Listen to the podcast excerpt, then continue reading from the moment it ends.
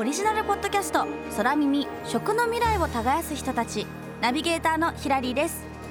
宇宙での農業を目指す株式会社トーイングですが身近な取り組みとして農家さんとの連携や将来にわたって食料の安定供給を図るための国家プロジェクト緑の食料システム戦略にも取り組んでいます。そんなトーイングの事業内容について空耳ではこれまで創業メンバーの一人沖さんにお話を聞いてきましたが今回はいよいよ CEO の西田浩平氏そして弟で CTO の西田亮也氏のお二人にご登場いただきます。令和の宇宙兄弟はどんな少年学生時代を過ごしてきたのか起業するまでにどんないきさつがあったのか伺いました。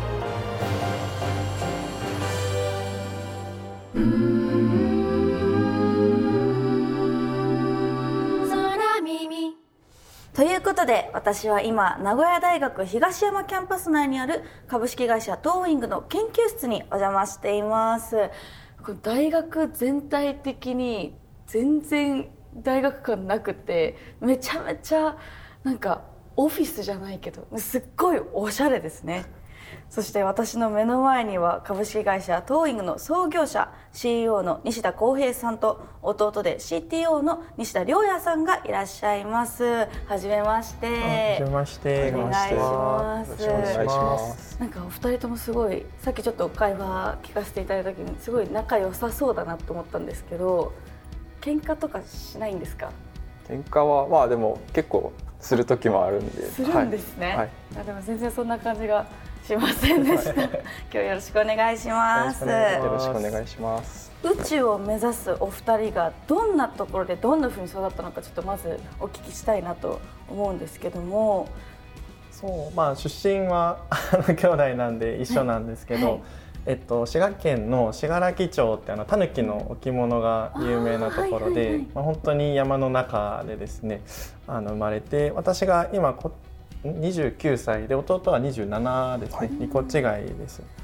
で、えっと、兄のですねあの私の方が得意なのが数学とかはすごく得意でした。でずっと野球をですね僕はやっていました。あ、はい、野球部に入ってたんですか？それどれくらいやってたんですか？野球部僕あれなんですあの高校まであの野球やってて、大学はあの名古屋ドームで売り子のバイトずっとやってました。えー、めっちゃ大変そうです売り子のバイトって何何するんですか？あのコーラとかあのソフトドリンク販売するやつでめっちゃ時給いいんですよ。いっぱい売れたらいっぱいもらえるんで。そ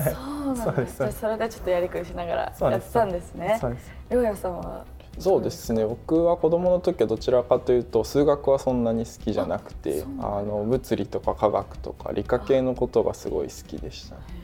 で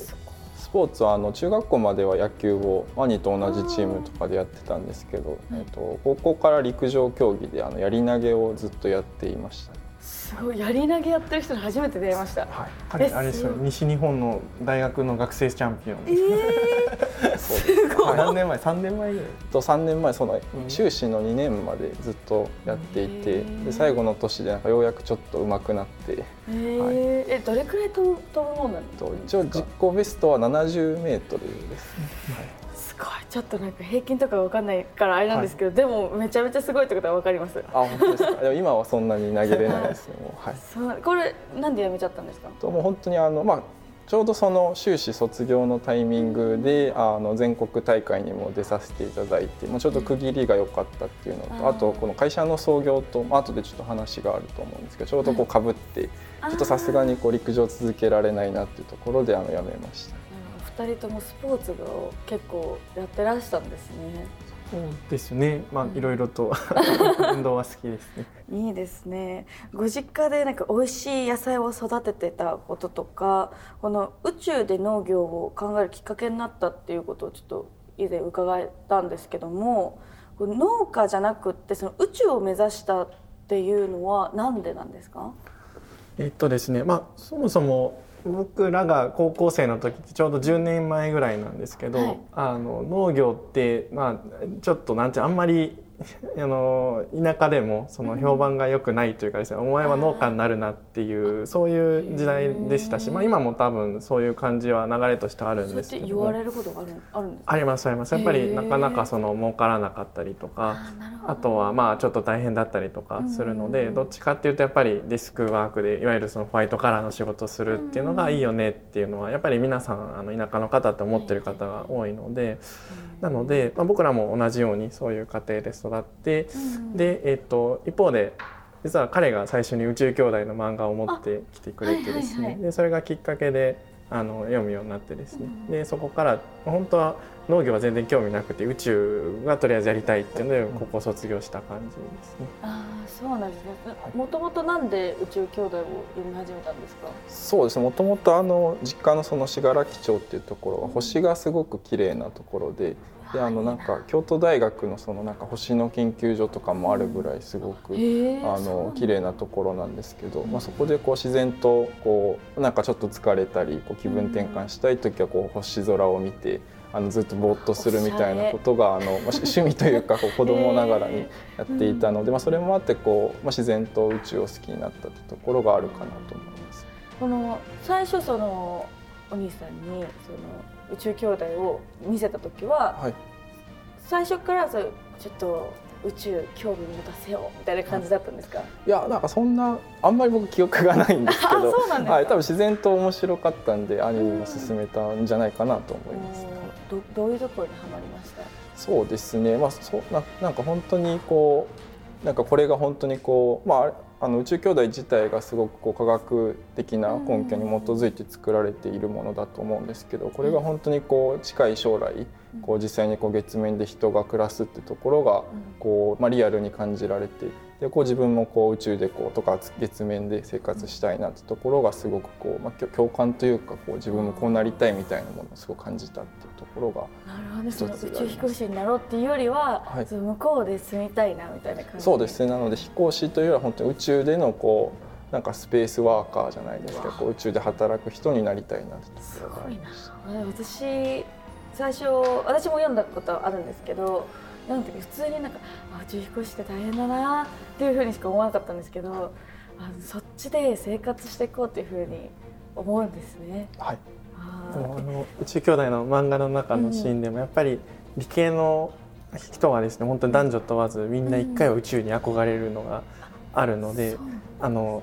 なのでビースさんがそういうシーンがあるんですけど、まさに同じようで僕らもやっぱり宇宙に憧れるっていうのは本当にみんなが通る道だと思います、えやっぱりその本当にその理系の人は一回宇宙に憧れるっていうのは結構あるあるなんですか？あるあるです。あの大学入ってもやっぱり半分以上の子はあの宇宙好きだとか宇宙のことをやりたいってことが多いですね。えー、じゃあお二人の周りも割といらっしゃいますか？大学入った後はすごい多くてでやっぱり入った後そのそれぞれが専門的なことを学び始めるので、うん、そこからさらに興味が広がっていってあじゃあ自分の勉強してることと何どういうふうにつなげられるかとか。そうですそうです。で例えば、まあ、全然宇宙と関係ないところに行く人もいれば、まあ、宇宙ずっとやりたいっていう人もいるので、まあ、そこでこう本当に分岐がどんどん広がっていく感じですね。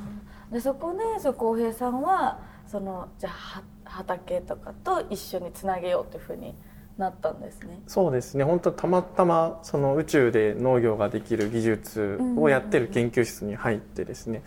うん、で、そうですそうです。研究室がもともとあったんですか？そうですそうですそうです。でそこでいろいろ勉強する中であこれ面白いなっていうふうになって。でまあ今いろ今に至るというかですねいろいろやってるそうなんですね、はい、じゃあその大学進学してからっていうのはどういった研究をしてきたんですか？本当になんで僕結構たまたま研究室の中で、うん、その土の研究しているチームと、はいはい、あと農業用の水車を開発しているチームが2つああの、まあ、他にも実はいろんなテーマでやってる研究室があって。うんで最初僕あの水車の方に興味あったんで、はい、その水車の研究をしてたんですよ。でその研究発表とかを聞く中でこれ土の研究であこれ宇宙でもできるの？みたいな感じで知ってで修士は、まあ、その水車の研究で僕は終わったんですけど、うん、その中で、まあ、実は名古屋大学のあのそういう起業家育成講座みたいな形で、うん、学生に起業させようみたいなですね。そういうその、はい、ななんて言うんでしょうセミナーというかそういうのがあるんですよね。すごでそこにその土壌の研究やってる方と一緒に参加して、で、まあ、これでなんか会社作れんかみたいなところを考え始めたのが、まあ、創業の本当に一番元たどるときっかけですね。ああそうなんですね、はい、じゃあそのもともと最初大学に入ってた頃は土ではなくてその水車をやっててそうです後々土に行ったっていう感じだったんです、ね、そうなんですよそうなんですよ。ああそうなんですね。彼もなんか全然面白いですよね、はい、普通の農業の研究者じゃない、えー、あの道なんですけど。そうですね。で僕はあの大学大学院と工学系の研究をしていて、はい、でえっと本当に農業関係なくてですねあの 3D プリンターとかでこう宇宙用の材料をこう作るとかどちらか構造系の研究どういうこう構造だと軽くて強いものが作れるかってところをあの 3D プリンターでどう作るかみたいな研究を結構メインでしてました。そうなんです。そこからなんでその土の方とかに行こうと思ったんですか？そうですね。で、えっとまあ、兄がもっとそのあの声をかけてくれてこう一緒に会社に入ってやることになったんですけどやっぱ土壌もこう、まあ、物理的な構造とかがまあすごく大事だっていう話をあの伺って、まあ、それならこう今までのこうやってたこう、まあ、どういう構造がいいのかって研究をこうつなげながらこう自分がやりたかったこう宇宙ってところにも携われるなんてところであの、まあ、土壌の研究に入っていったっていうところがあります。最初誘われた時っていうのは、はい、なんかぶっちゃけなんか嫌だったなみたいなとかありました？いや特にえっと、本当にワクワクしてですね僕なんか就職がちょうどその、えっと、会社立ち上げ前、あ立ち上げの年に、あの就職活動をして就職先も決めてたんですけど、こうあので宇宙で就職したいなと思ってたんですけどなかなかこう、宇宙で採用してくれるところの門が狭くて、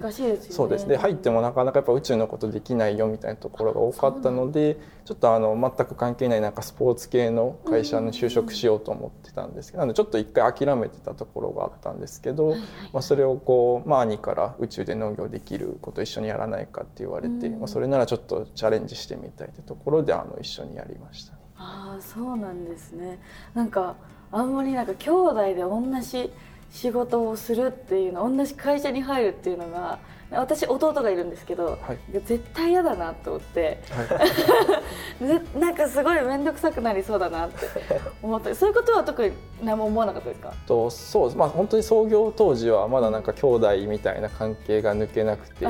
こうなんかいろいろそれでこうなんか本当にこう感情的な言い合いとかもあったりはしたかなと思うんですけど、今は本当になんかこう兄弟をこう超えてというか、うん、あの兄弟っていうような関係というよりは本当にこうなんかパートナー的な関係になっているので、うん、そこはもうあんまり今は感じないあそうなんです、ね、ビジネスパートナービジネスパートナー確かパートナーだけだとちょっと。お二人の役割分担っていうのはどんな感じになってるんですか？完全に技術とかあの、うん、研究の方はもう彼がトップなので、はい、そうです、彼がまあ CTO ですし、はいはい、まあ、経営のところとかは私が面倒見たりとか事業開発とかそういうのは担当してやってます。あこれはなんか最初に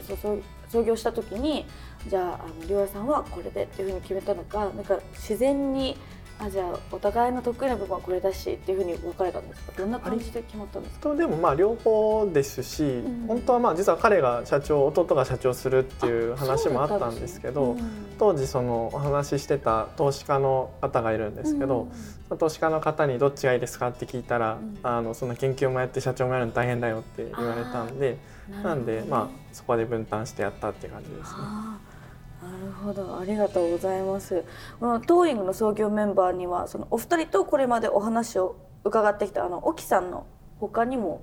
どんなどんな方がいらっしゃいますか？えっと創業はあの僕と弟と沖さんとあとあの木村さんっていう方とあと岡村さんっていう方ですね。お二人はその木村さんと岡村さんはあの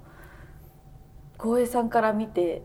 どんなキャラクターの持ち主ですか？そうですね、まあ、木村さんはどっちかというとあの事業開発の方で入ってもらっていて、うん、でまあ連想時代もそうですしあのかなり新規事業の立ち上げとかあのなんでしょうね事業計画作るのところとかその辺りがすごく上手にやっていただけるので、うん、彼は今副社長で選手情報として入ってもらってます。